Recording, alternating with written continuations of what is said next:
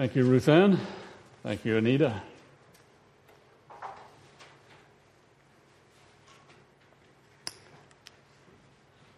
Some of us remember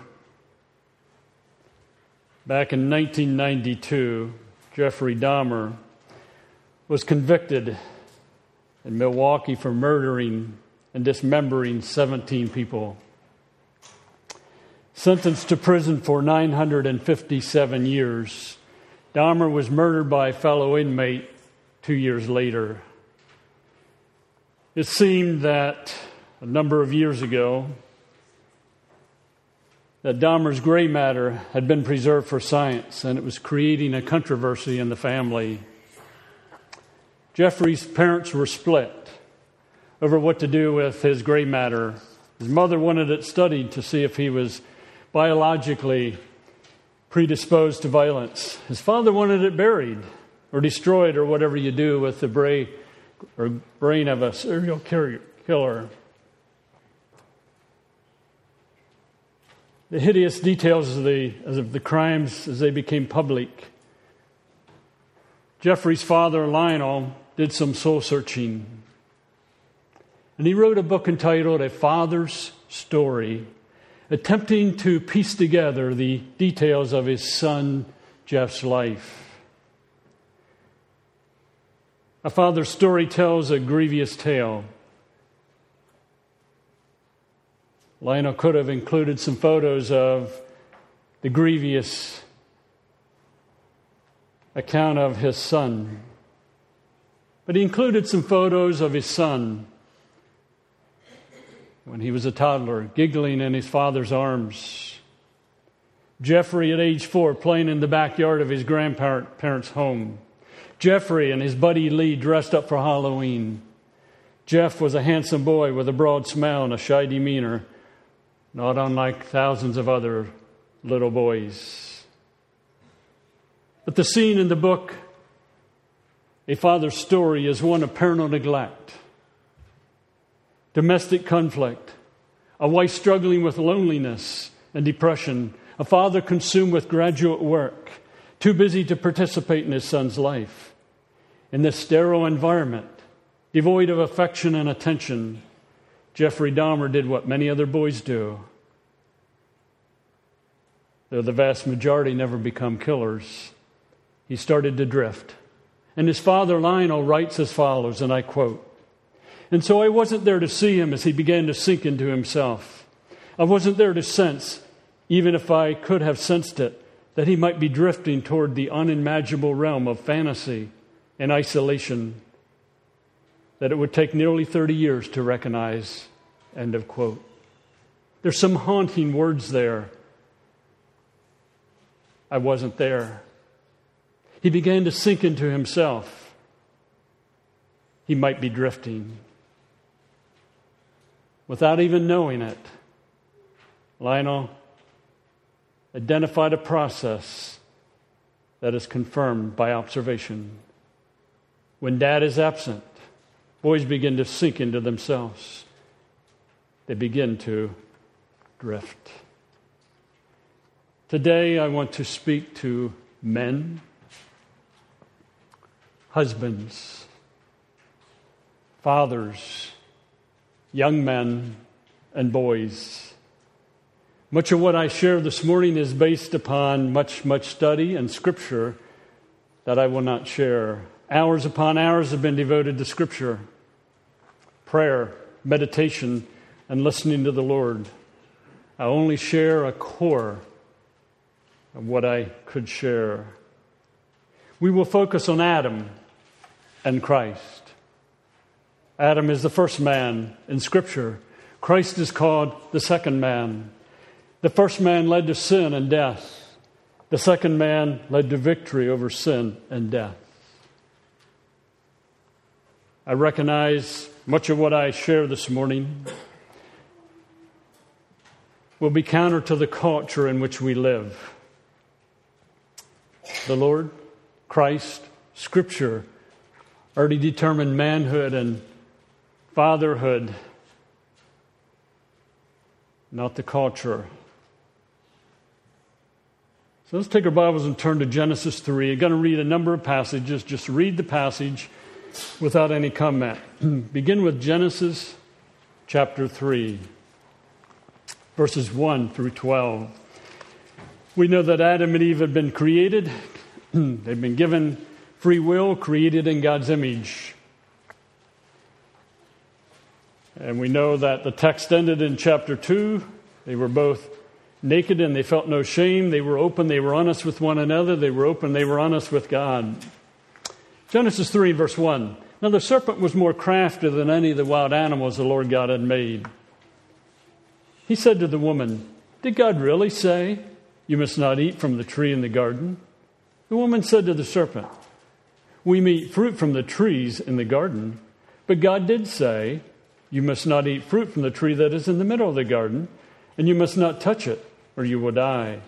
You will not surely die, the serpent said to the woman. For God knows that when you eat of it, your eyes will be opened, and you will be like God, knowing good and evil.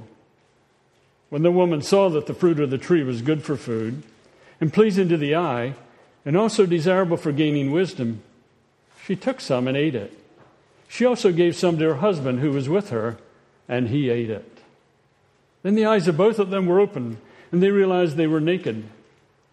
So they sewed fig leaves together and made coverings for themselves. Then the man and his wife heard the sound of the Lord God as he was walking in the garden in the cool of the day. And they hid from the Lord God among the trees of the garden. But the Lord God called to the man, Where are you? He answered, I heard you in the garden, and I was afraid because I was naked, so I hid. And he said, Who told you that you were naked? Have you eaten from the tree that I commanded you not to eat from? The man said, The woman you put here with me, she gave me some fruit from the tree, and I ate it. Then the Lord God said to the woman, What is this you have done? The woman said, The serpent deceived me, and I ate. Let's turn to Matthew chapter 4. Matthew, Matthew chapter 4 verses 1 through 11. This comes immediately after the baptism of Jesus when a voice from heaven came and said, This is my Son whom I love. With him I am well pleased. Matthew 4 and verse 1. Then Jesus was led by the Spirit into the desert to be tempted by the devil. After fasting 40 days and 40 nights, he was hungry. The tempter came to him and said, If you are the Son of God, Tell these stones to become bread. Jesus answered, It is written, Man does not live on bread alone, but on every word that comes from the mouth of God. Then the devil took him to, a holy, to the holy city and had him stand on the highest point of the temple. If you are really the Son of God, he said, throw yourself down, for it is written, He will command His angels concerning you, and they will lift you up in their hands so that you will not strike your foot against a stone. Jesus answered him, It is also written, Do not put the Lord your God to the test. Again, the devil took him to a very high mountain and showed him all the kingdoms of the world and their splendor. All this I will give you, he said, if you will bow down and worship me. Jesus said to him, Away from me, Satan, for it is written, Worship the Lord your God and serve him only. Then the devil left him, and angels came and attended him. I invite you to turn to Mark chapter 14 and verse 32. Mark chapter 14 and verse 32. We find here the scene in the Garden of Gethsemane. Mark 14:32. Then they went to a place called Gethsemane, and Jesus said to his disciples, Sit here while I pray. He took Peter, James, and John along with him and began to be deeply distressed and troubled. My soul is overwhelmed with sorrow to the point of death, he said to them. Stay here and keep watch. Going a little further, he fell to the ground and prayed that if possible the air might pass from him. Abba, Father, he said, everything is possible for you. Take this cup from me, yet not what I will, but what you will. Then he returned to his disciples and found them sleeping. Simon, he said to Peter, Are you asleep? Could you not keep watch with me one hour? Watch and pray so that you will not fall into temptation. The spirit is willing, but the body is weak. Once more he went away and prayed the same thing. When he came back, he again found them sleeping because their eyes were heavy. They did not what to, know what to say to him. Returning the third time, he said to them, Are you still sleeping and resting? Enough. The hour has come. Look, the Son of Man is betrayed into the hand of sinners. Rise, let us go. Here comes my betrayer. Turn over to Hebrews chapter 5, verses 7 through 10. The writer of Hebrews, and one of his themes is that Christ is better than Moses, Aaron, and so on. But in Hebrews chapter 5, 7 through 10, speaking of Christ, during the days of Jesus' life on earth, he offered up prayers and petitions with loud cries and tears to the one who could save him from death. And he was heard because of his reverent submission. Although he was a son, he learned obedience from what he suffered. And once made perfect, he became the source of eternal salvation for all who obey him and was designated by God to be high priest in the order of Melchizedek.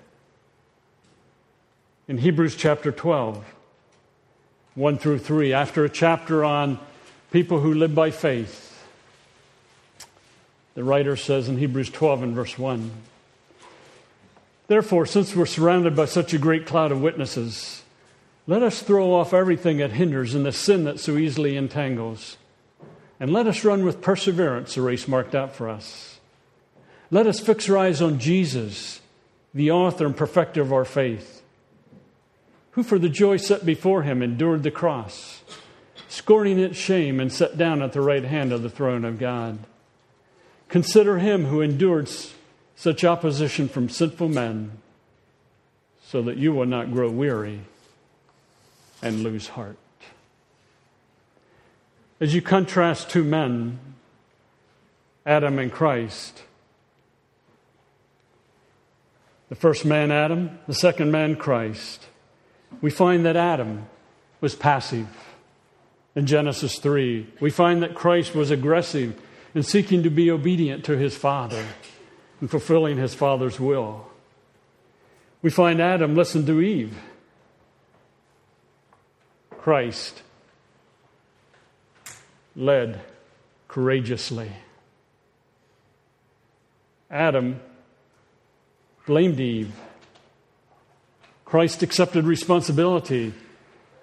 If it be possible, remove this cup from me. Nevertheless, not my will, but thine be done. Adam in his disobedience brought sin. Christ in his obedience brought life and a greater reward.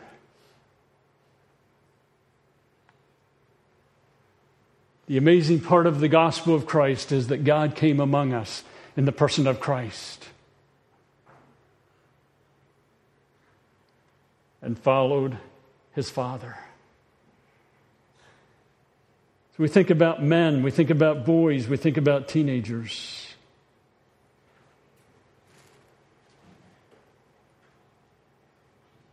Godly men, godly boys, godly teenagers seek to reject passivity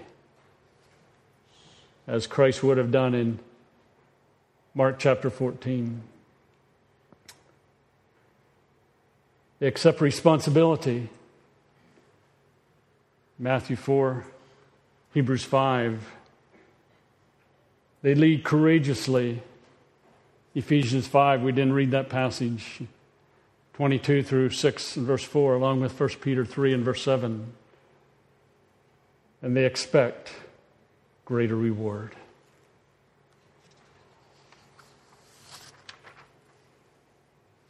As you look at Scripture, beginning with Adam and you trace Scripture down through, we find that men tend to struggle with passivity. They tend to struggle with accepting responsibility. They tend to struggle with leading courageously. And they tend to struggle with looking at the eternal with the temptation to look at the present. And I will say this to you, mothers, you wives, you young ladies, you single gals. As you think about men in your life, don't be too quick to find fault, but be quick to pray for them. That there'll be men, there'll be boys, husbands, fathers who are pursuing rejecting passivity, accepting responsibility, leading courageously, and looking for a greater reward. I say this from a man's perspective. Men in our culture have taken a very hard rap and maybe rightfully so for some. Men who are seeking to walk with God, teen boys, young men, younger boys that are seeking to walk with God, need all the prayer and encouragement that they can get.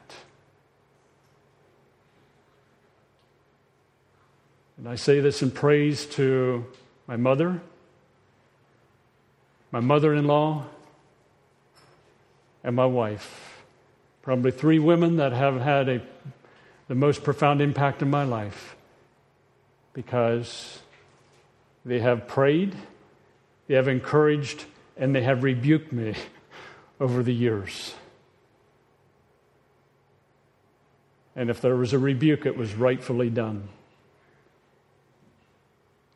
We guys need the women in our lives.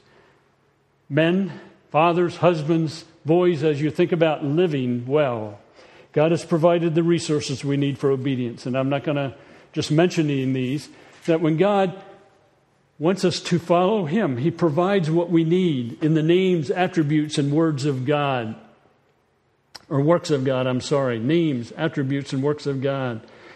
The names of God, the attributes of God, the works of God reveal so much about God, meditating upon them we talk about position in Christ, who we are in Christ. We've been redeemed, forgiven, filled full.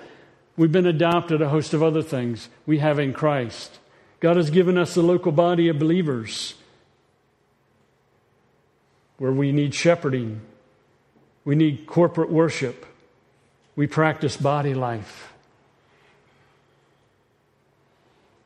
Then God has given us the indwelling Holy Spirit, who is so very, very active and so real at work in the lives of men, husbands, fathers, and boys. that He's given us Scripture. Want to reflect briefly on rejecting passivity. It seems one of the items that men and husbands and fathers and boys battle with is just being passive letting life happen. And you go back to Genesis chapter 3, you will find that Adam basically sat back.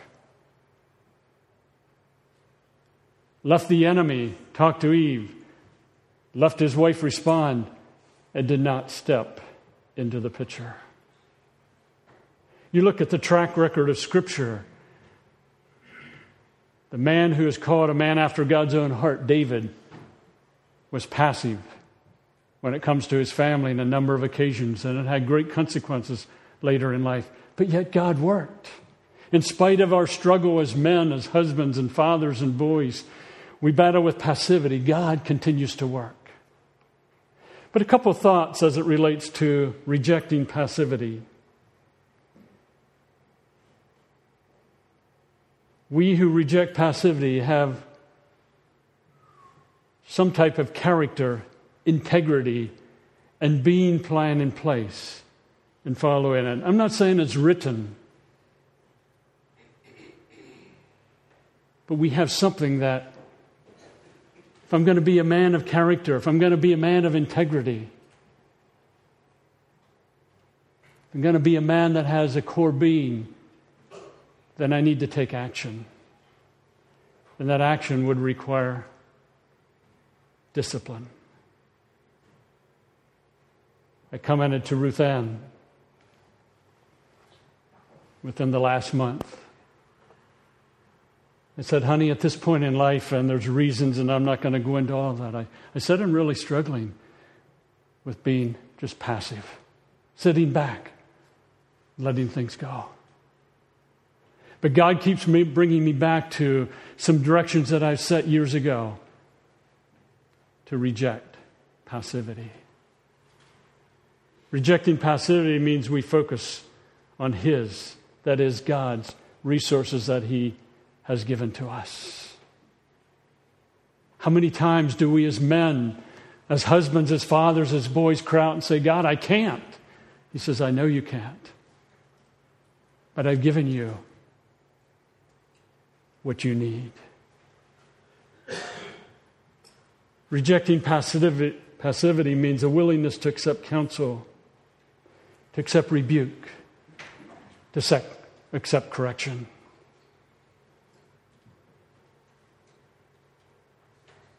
I can tell you the men and the women who have rebuked me, I remember them very well.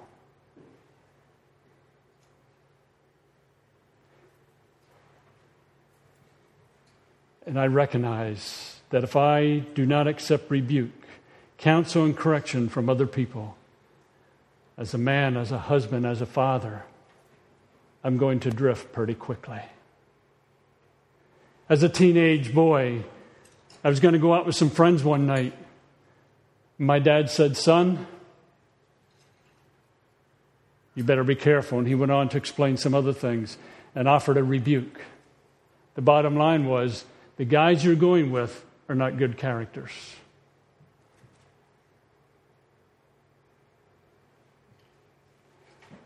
I can remember my mother following me out of the house, the parsonage, and I walked off the porch and she stepped off the porch. And as we're going around the corner of what then was a garage, she said, Dan, I have something to say to you. And she went on to say something to me about how I was being a father.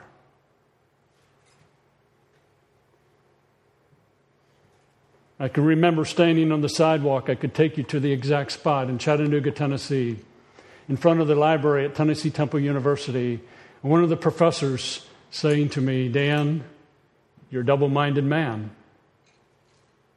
And I could go on. Some I accepted, some I did not.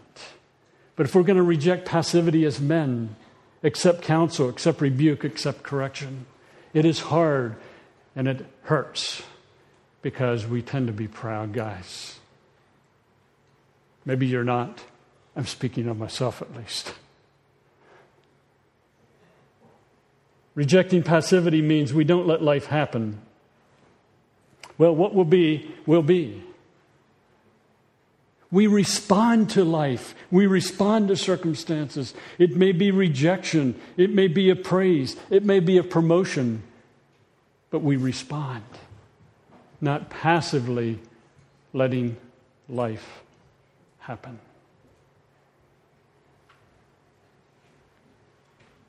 We as men need to recognize that most TV, movies, computer games, phones, internet promote passivity. I'm not saying these things are wrong.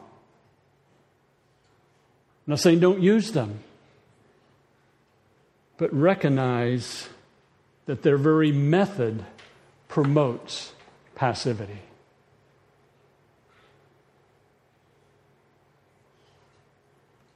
You sit and watch TV, you're passive. You play a computer game, you say, Well, I'm aggressive, I'm doing something. But you're passive as it relates to real life.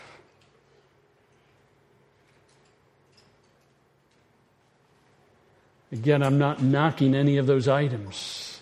They're part of our world. But recognize what they bring with them. There's an upside, but there's a downside, and passivity is part of it. As we seek to resist being passive as men, does not passively feed his mind on TV, movies, internet, computer. And again, I'm not saying those items are wrong. That's not my point. But too much of it promotes passivity. And you'll have to determine in your walk with God what would be involved.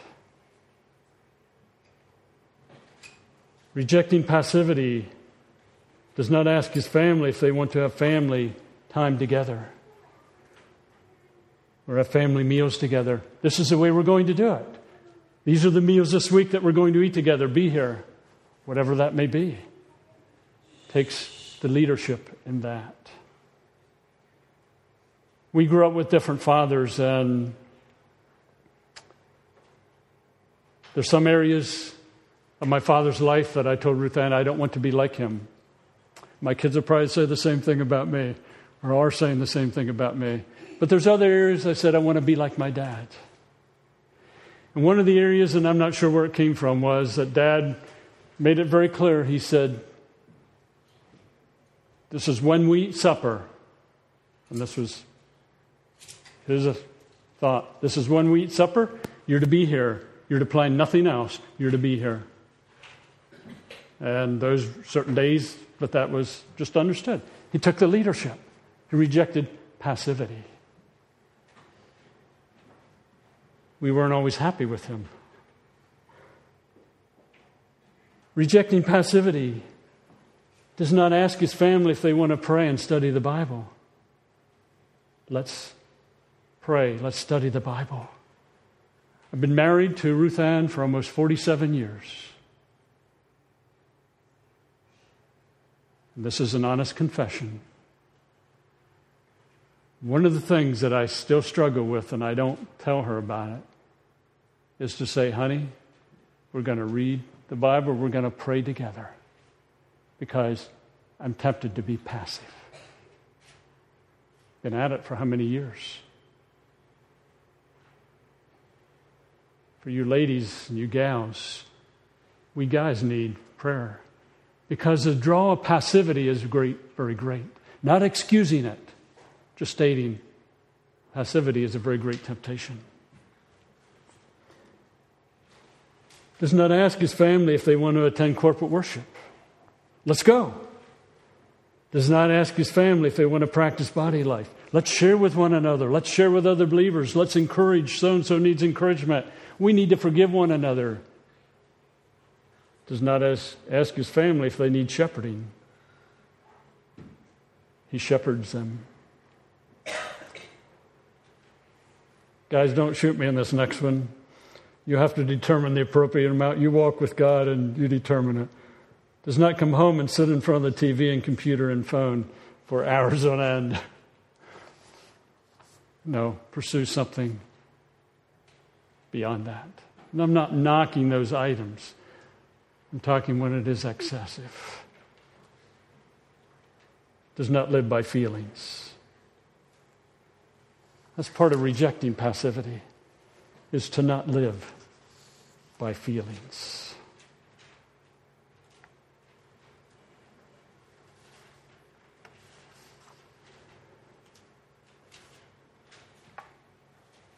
Guys, whatever your age, if we're honest at all, we battle with passivity.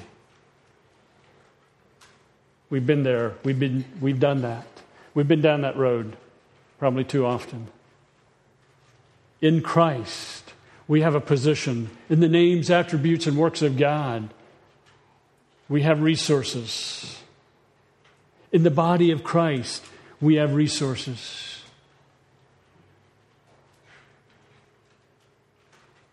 as we reject passivity, then we can move towards accepting responsibility.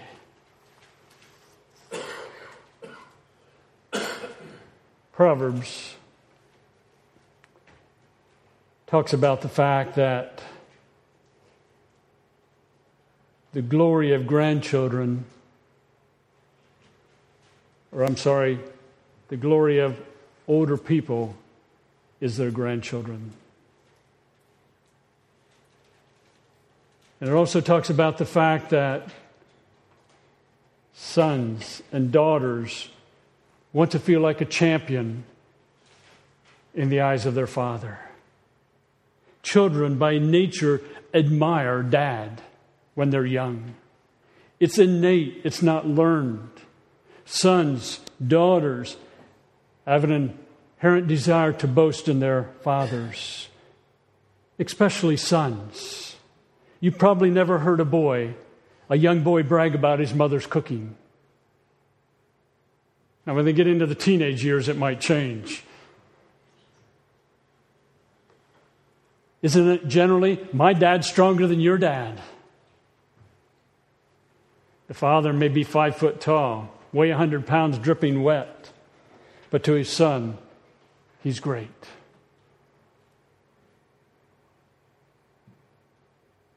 Every dad begins fatherhood clothed in the garment of praise. It just seems to happen naturally coming from boys and daughters.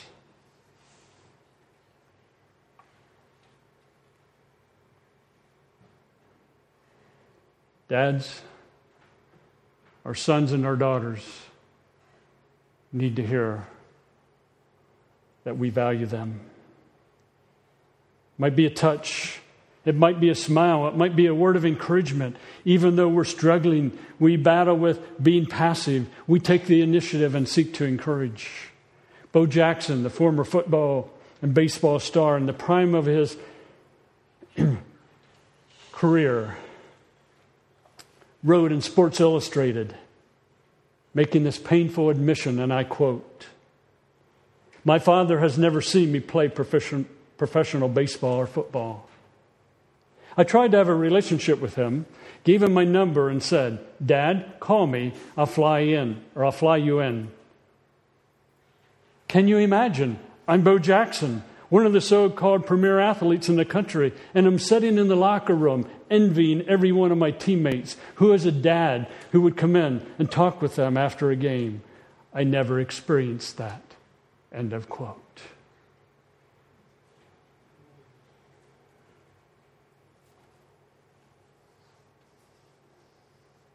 Dads,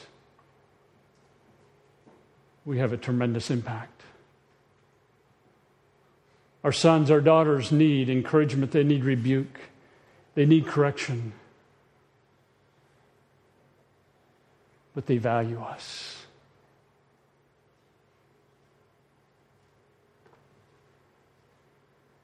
There's a man several years younger than I, probably about three years younger than me. To this day, he is pursuing his father's blessing. 63 years old, still pursuing his father's blessing. And we don't all have that. We can't change what is in the past. We can't change who our fathers are. But who we are in the present, respond. There was a man who was speaking in Alaska just concerning men and being godly men. And at the end of his talk, a fellow came up to him, and the speaker's name was Dan. And the guy handed him a note, and the note read My father was killed in World War II when I was three years old. I knew in my heart that he loved me. My mother told me that he loved me, but I always longed to hear it myself from him. When my mother and stepfather retired and left Alaska, I came over one day to help them pack. Mother took an old army photograph of my father in his army uniform off her dresser and gave it to me. She said, Here, this is for you. I know your father would want you to have it. It was the same photo that I'd seen for many years. As I took the picture from her, I dropped it. The cheap metal frame hit the floor and broke, shattering the glass. Sick at heart, I reached down to salvage what was left of this family treasure. Behind the photo, I found a letter placed there 37 years before and long since forgotten. It was a letter from my father to his three year old son. Last letter he'd written before he died. In it, he said that he loved me, that he longed to come home and to be with me. I had heard the words I needed to hear from a father who was long since dead.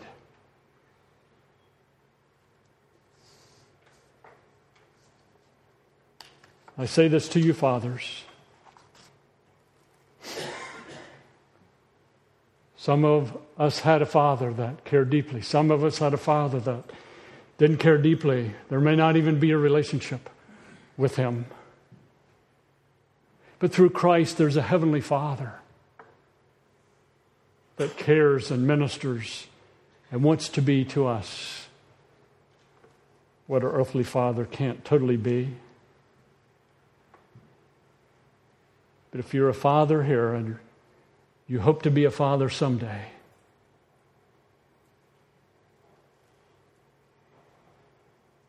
step up to the plate with the resources that are available through Christ and minister to your children.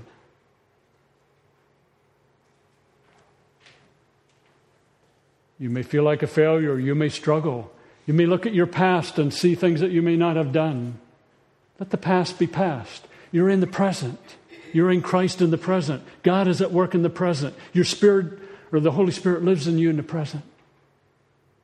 Pick up where you are and go on. For God's glory.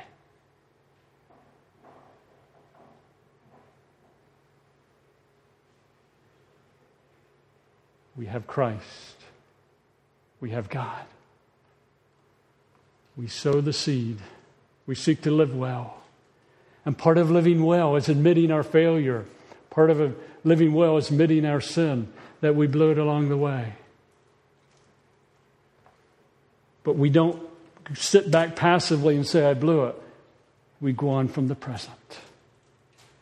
And every one of you guys sitting here, whether you're a husband or a father or a man or a young guy, you can look at your past and say, I blew it along the way. I say about myself, I've been there, I've done that. If you were to look at my prayer diary where I list my confessions, you would see that. But passivity says, live in the past. God says, step up and pursue walking with me for my glory. Let's pray together.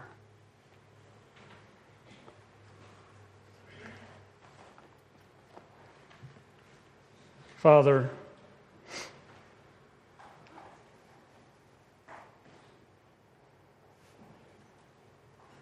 we call you Father. And in calling you Father, we're saying so much. Because we can look at earthly fathers, we can look at our own lives if we're fathers and realize that those in our lives may not have measured up, and we don't always measure up the way we might desire. But you're a father to us.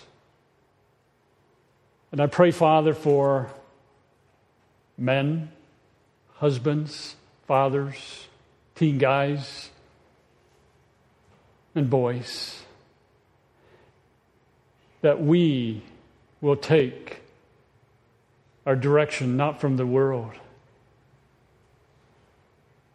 but from your word, from learning from the men that are recorded for us in Scripture from Christ and for men in our own lives.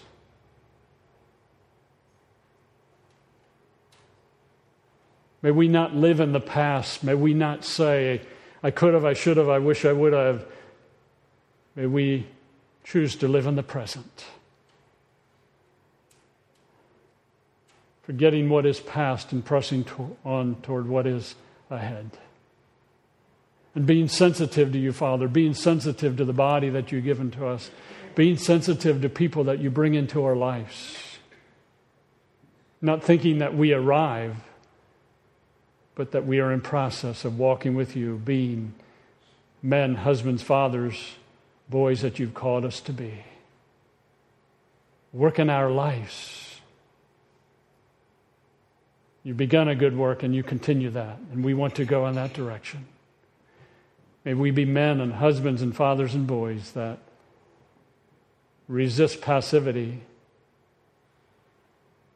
accept responsibility, lead courageously, and look for a reward beyond this earth.